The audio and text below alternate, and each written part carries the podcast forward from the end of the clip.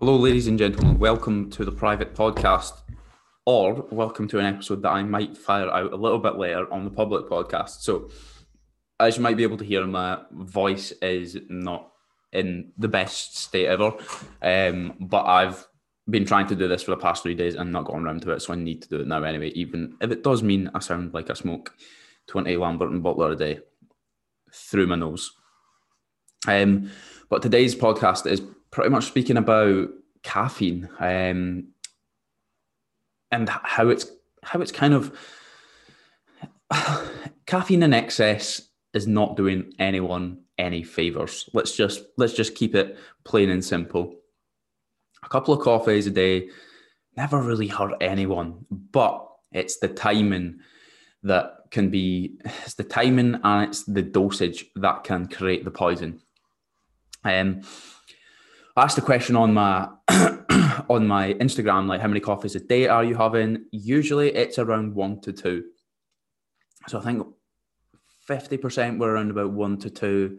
You had about, I think you were only about 5% of people that had over five. And then I think it was between like two and four um, were the, the rest of the percentage. So um, one and two, majority of you guys are probably going to be, there's probably going to be no negative kind of challenges from coffees unless you're having them both at 10 p.m. Um, over five, I would be slightly concerned that you need to you need to drop that. Somewhere in between, let's just see what we can take away from this. So a little bit of a little bit of education about coffee. How fun's that? So I think it was about I don't think I read it was about a thousand years ago in Arabia that coffee first came to be. Um, it was the first coffee that was brewed.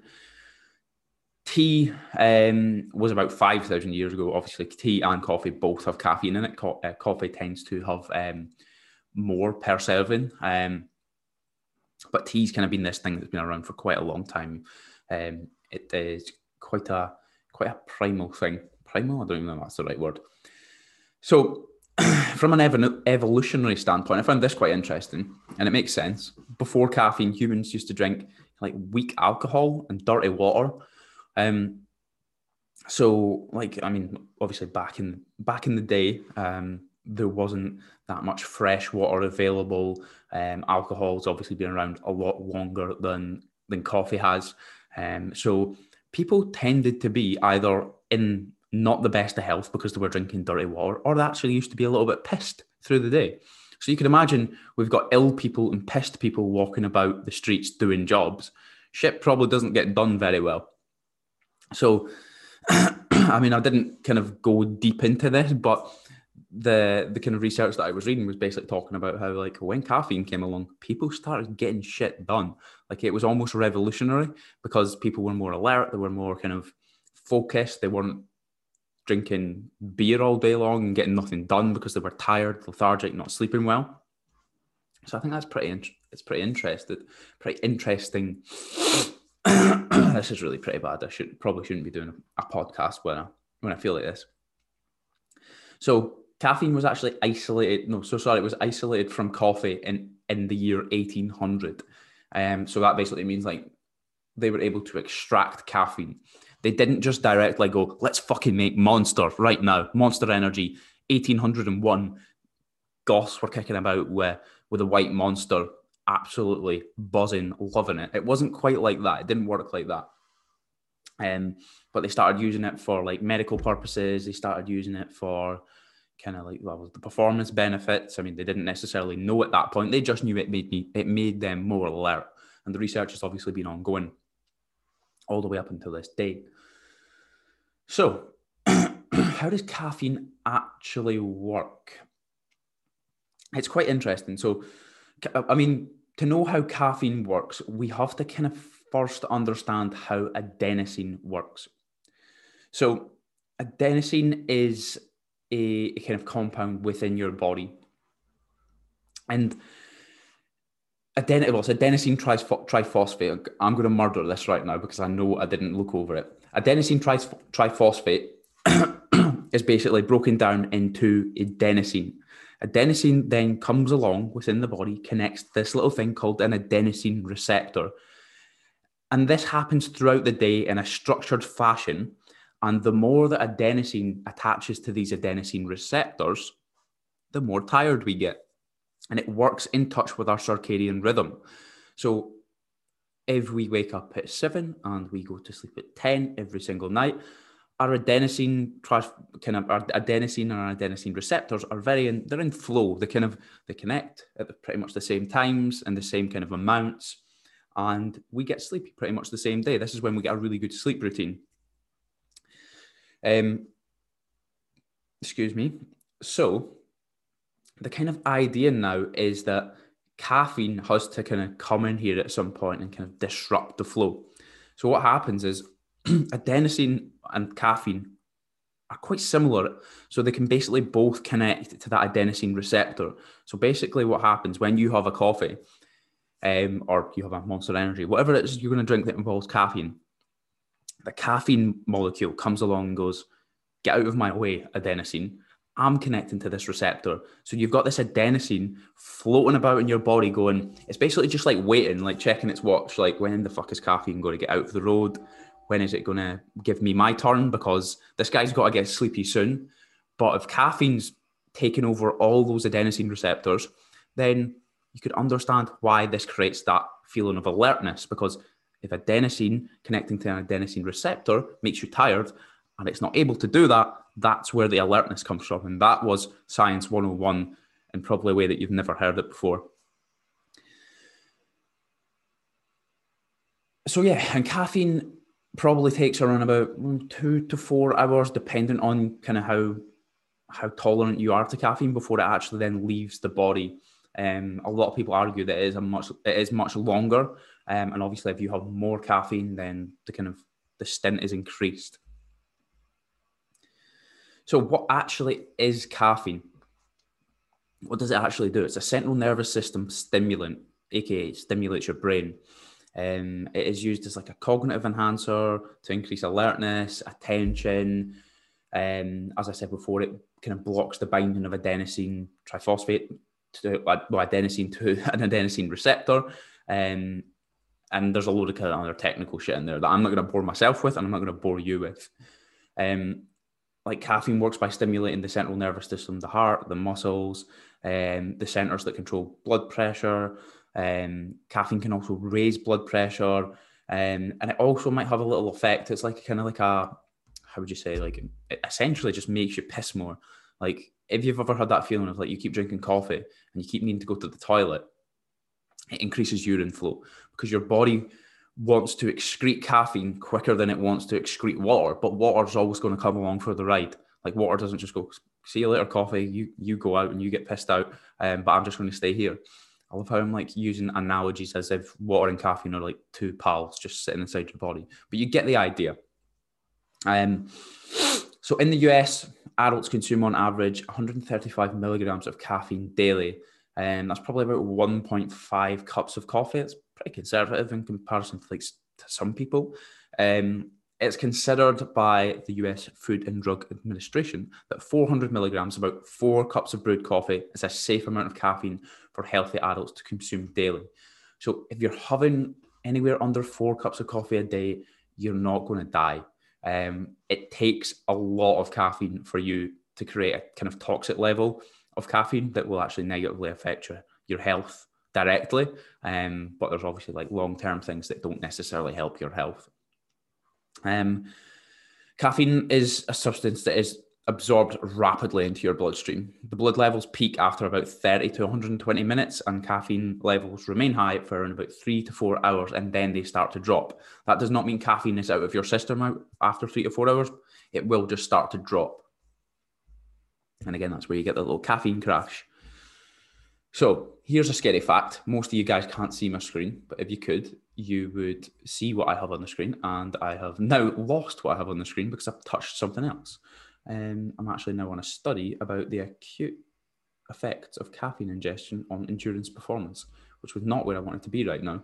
Um, I wanted to be on my slide. Um, hold the phone. We're back.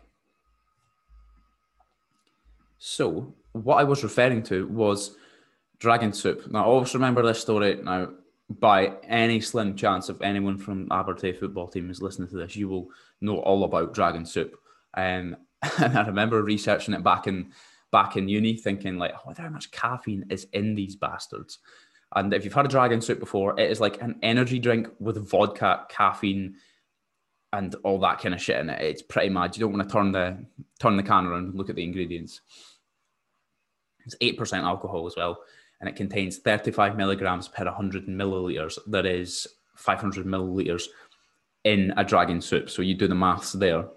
So I remember on several occasions going to the to the corner shop before we went on an away day and absolutely stacking a bag full of Dragon Soop. Like I'm talking like three, four, five, six, seven. I once heard a story. I wasn't there, but there was a guy in my team um, drank around about 10 on one bus journey. Now, he must have been absolutely wired to the moon.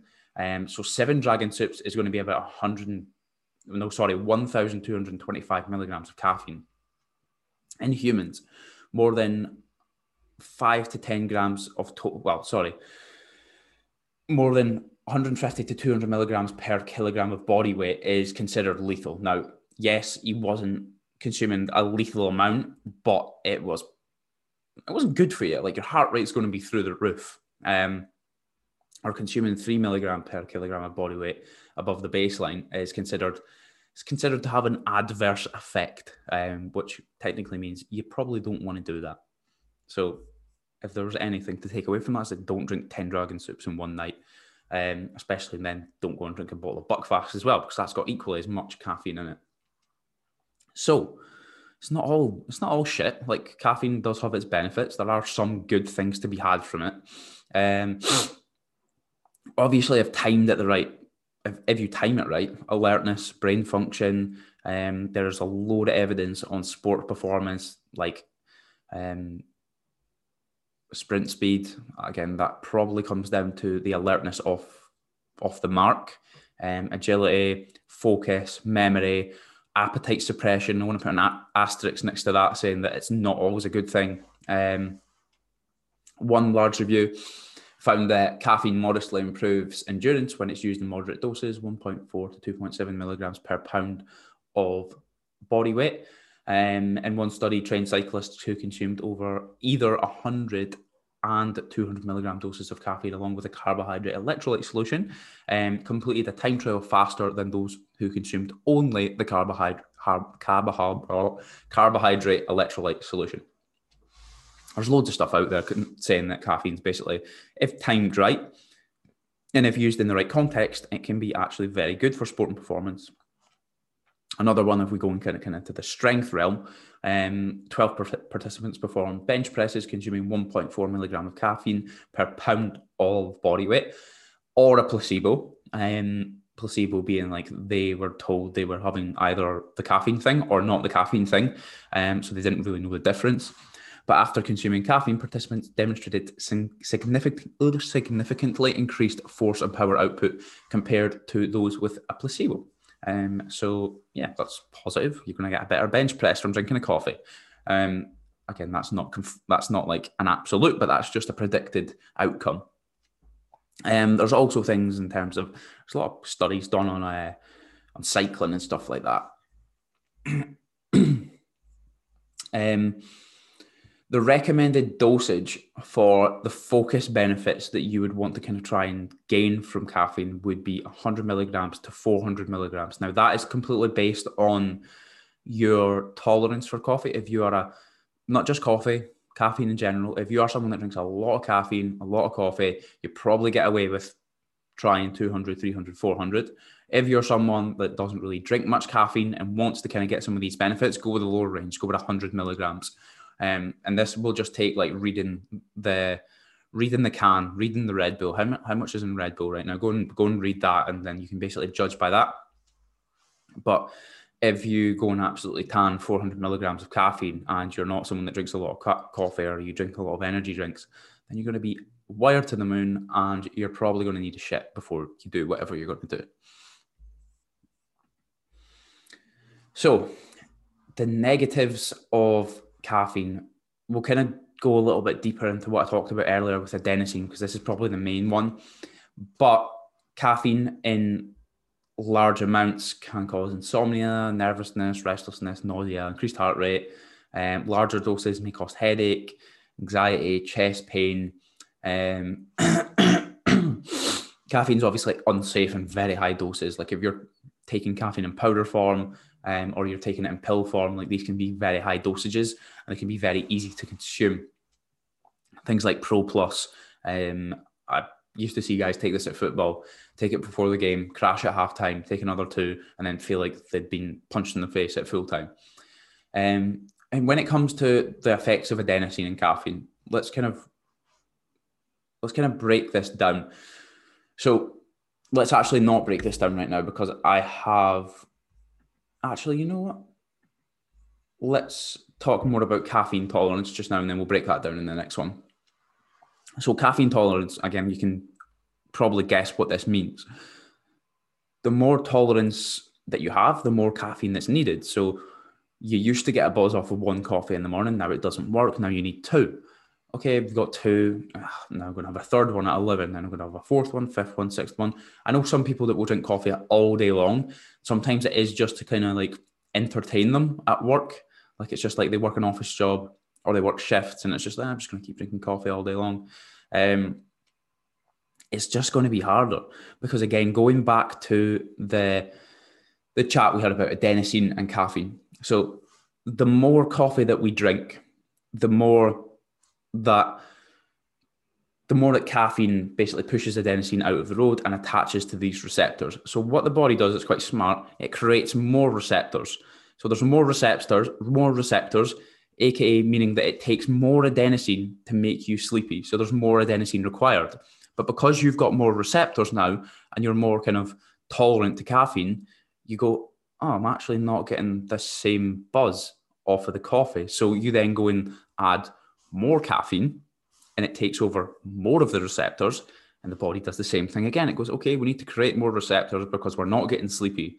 And then you've got these next, just imagine like there's these five gaps where adenosine can connect or caffeine can connect. It then goes to seven. And then you fill that all up with an extra coffee. Then it goes to eight.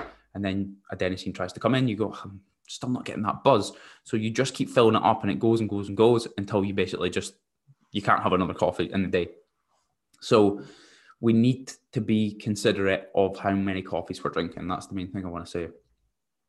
So here's what I'm going to help you do. I'm going to help you tidy up your caffeine intake and I'm going to help you gain all the benefits of better sleep and not abusing caffeine. So first things first, how many coffees are you drinking? Minus one.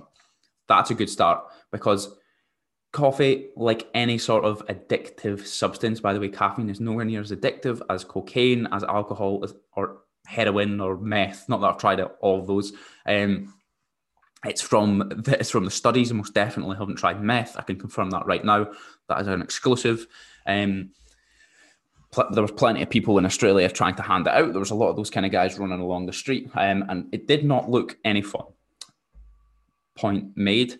Um, what I was trying to say was it's kind of like coming off like if you go and pull an alcoholic completely off of drink, he's going to want drink really badly. Um, it's the same with coffee.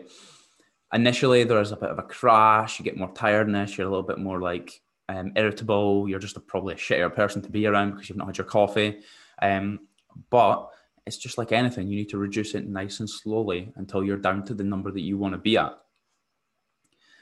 You'll hear me speak about the the cut off in the cut off of your intake. Now, I would recommend cutting off all caffeine at least three to five hours before bed if you only drink one or two. I would cut off the intake at least six to seven hours if you drink more than two to, two to four coffees. Um, I would honestly, I would just say, and this is a very kind of good rule to go with, I would cut off at 12, 12 a.m. Stop drinking coffee, stop drinking caffeine at 12 a.m. Now you can understand a little bit better why in the next thing. So basically, when we wake up in the morning, our first thought usually get me a coffee. Now, a couple of things I want you to think about right now. First of all, coffee is what you would describe as a diuretic. It actually dehydrates you more. If the first thing you drink is a coffee and that hits your stomach, one, you're going to cause some um, irritation to your gut. Two, you're going to become more dehydrated. So, first thing to do, drink water, hydrate before you caffeinate. That's just a stupid little phrase to remember. Second thing is this if you really want to dial it in. So, as we talked about earlier with adenosine, adenosine is a natural process. It connects to the adenosine receptors in the morning every time you wake up. It's a natural flow, and they connect more and more through the day until you end up getting to sleep. And that helps you naturally fall asleep.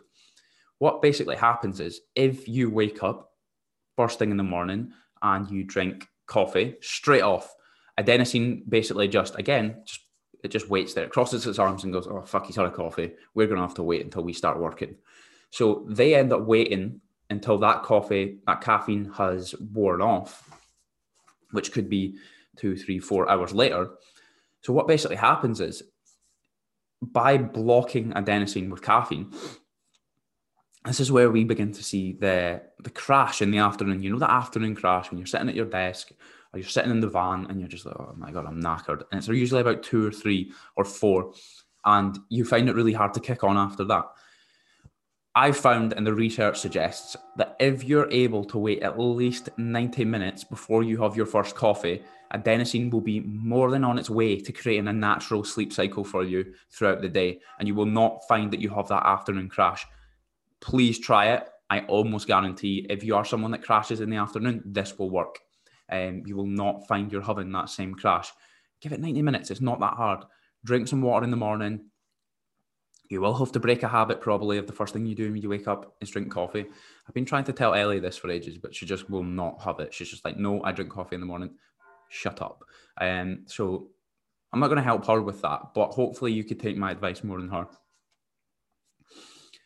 Second thing is kind of what I talked about again with adenosine. Excuse me. just trying to clear my throat a little bit. Um, yeah, so wait 90 minutes, allow that natural flow to start going. And um, again, here's the main one drinking coffee. Well, I, I kind of spoke about it already, but drinking coffee too close to bed. You'll hear people talk about, I drink coffee at 10 p.m. and I'm fine. Like I drink it just before my bed. It's never bothered me. You've not noticed. You've you've just not noticed. You don't know what it's like to not do that because you've built up such a high tolerance to coffee. What caffeine does, regardless of who you are, how tolerant you are to it, it will affect your sleep in a negative fashion. If there's caffeine flying through your brain as you try to sleep, your sleep's going to be affected. It's not going to be as good.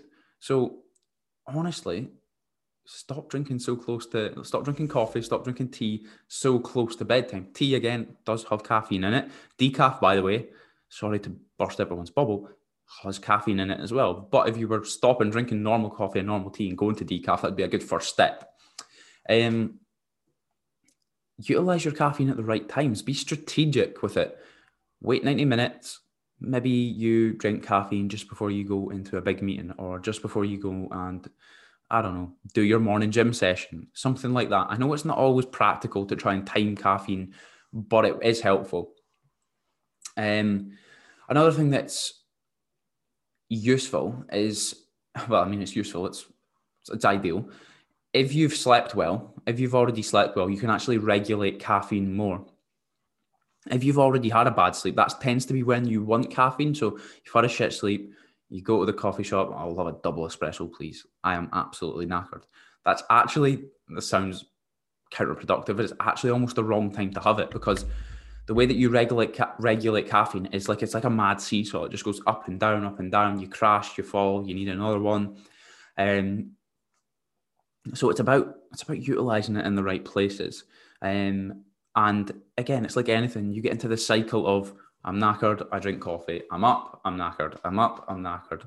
It's just it's like a complete up and down, and people rely on caffeine way too much, and it's it's killing your sleep. Like it is. Though I don't want to make it sound like it's you're going to die because you're not, but it's it is literally affecting your sleep in such a negative fashion that you don't even believe it. Like if there were some things that I would put in place tomorrow for yourself, if you wanted to try and improve your sleep and improve your focus and use caffeine in the right way, this is what I would do. I would have water the first th- first thing when I wake up. I would wait 90 minutes to have my first coffee. It doesn't have to be 90 minutes, an hour to 90 minutes would be good. After that, I would create a cut-off time for the last time that I have coffee or the last time that I have caffeine during the day. Um, if that's 12, 1, 2, depending on what time you go to sleep, and depending on how, um, what's the word?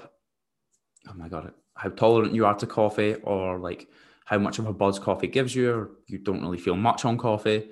Um, I would strictly stop drinking caffeine, stop drinking pre workout, stop drinking Red Bull, stop drinking coffees later on at night because although you may not realize it, it is affecting your sleep in a negative way. Um, as you stimulate the brain during sleep, you don't get as much restorative REM sleep or restorative sleep in general.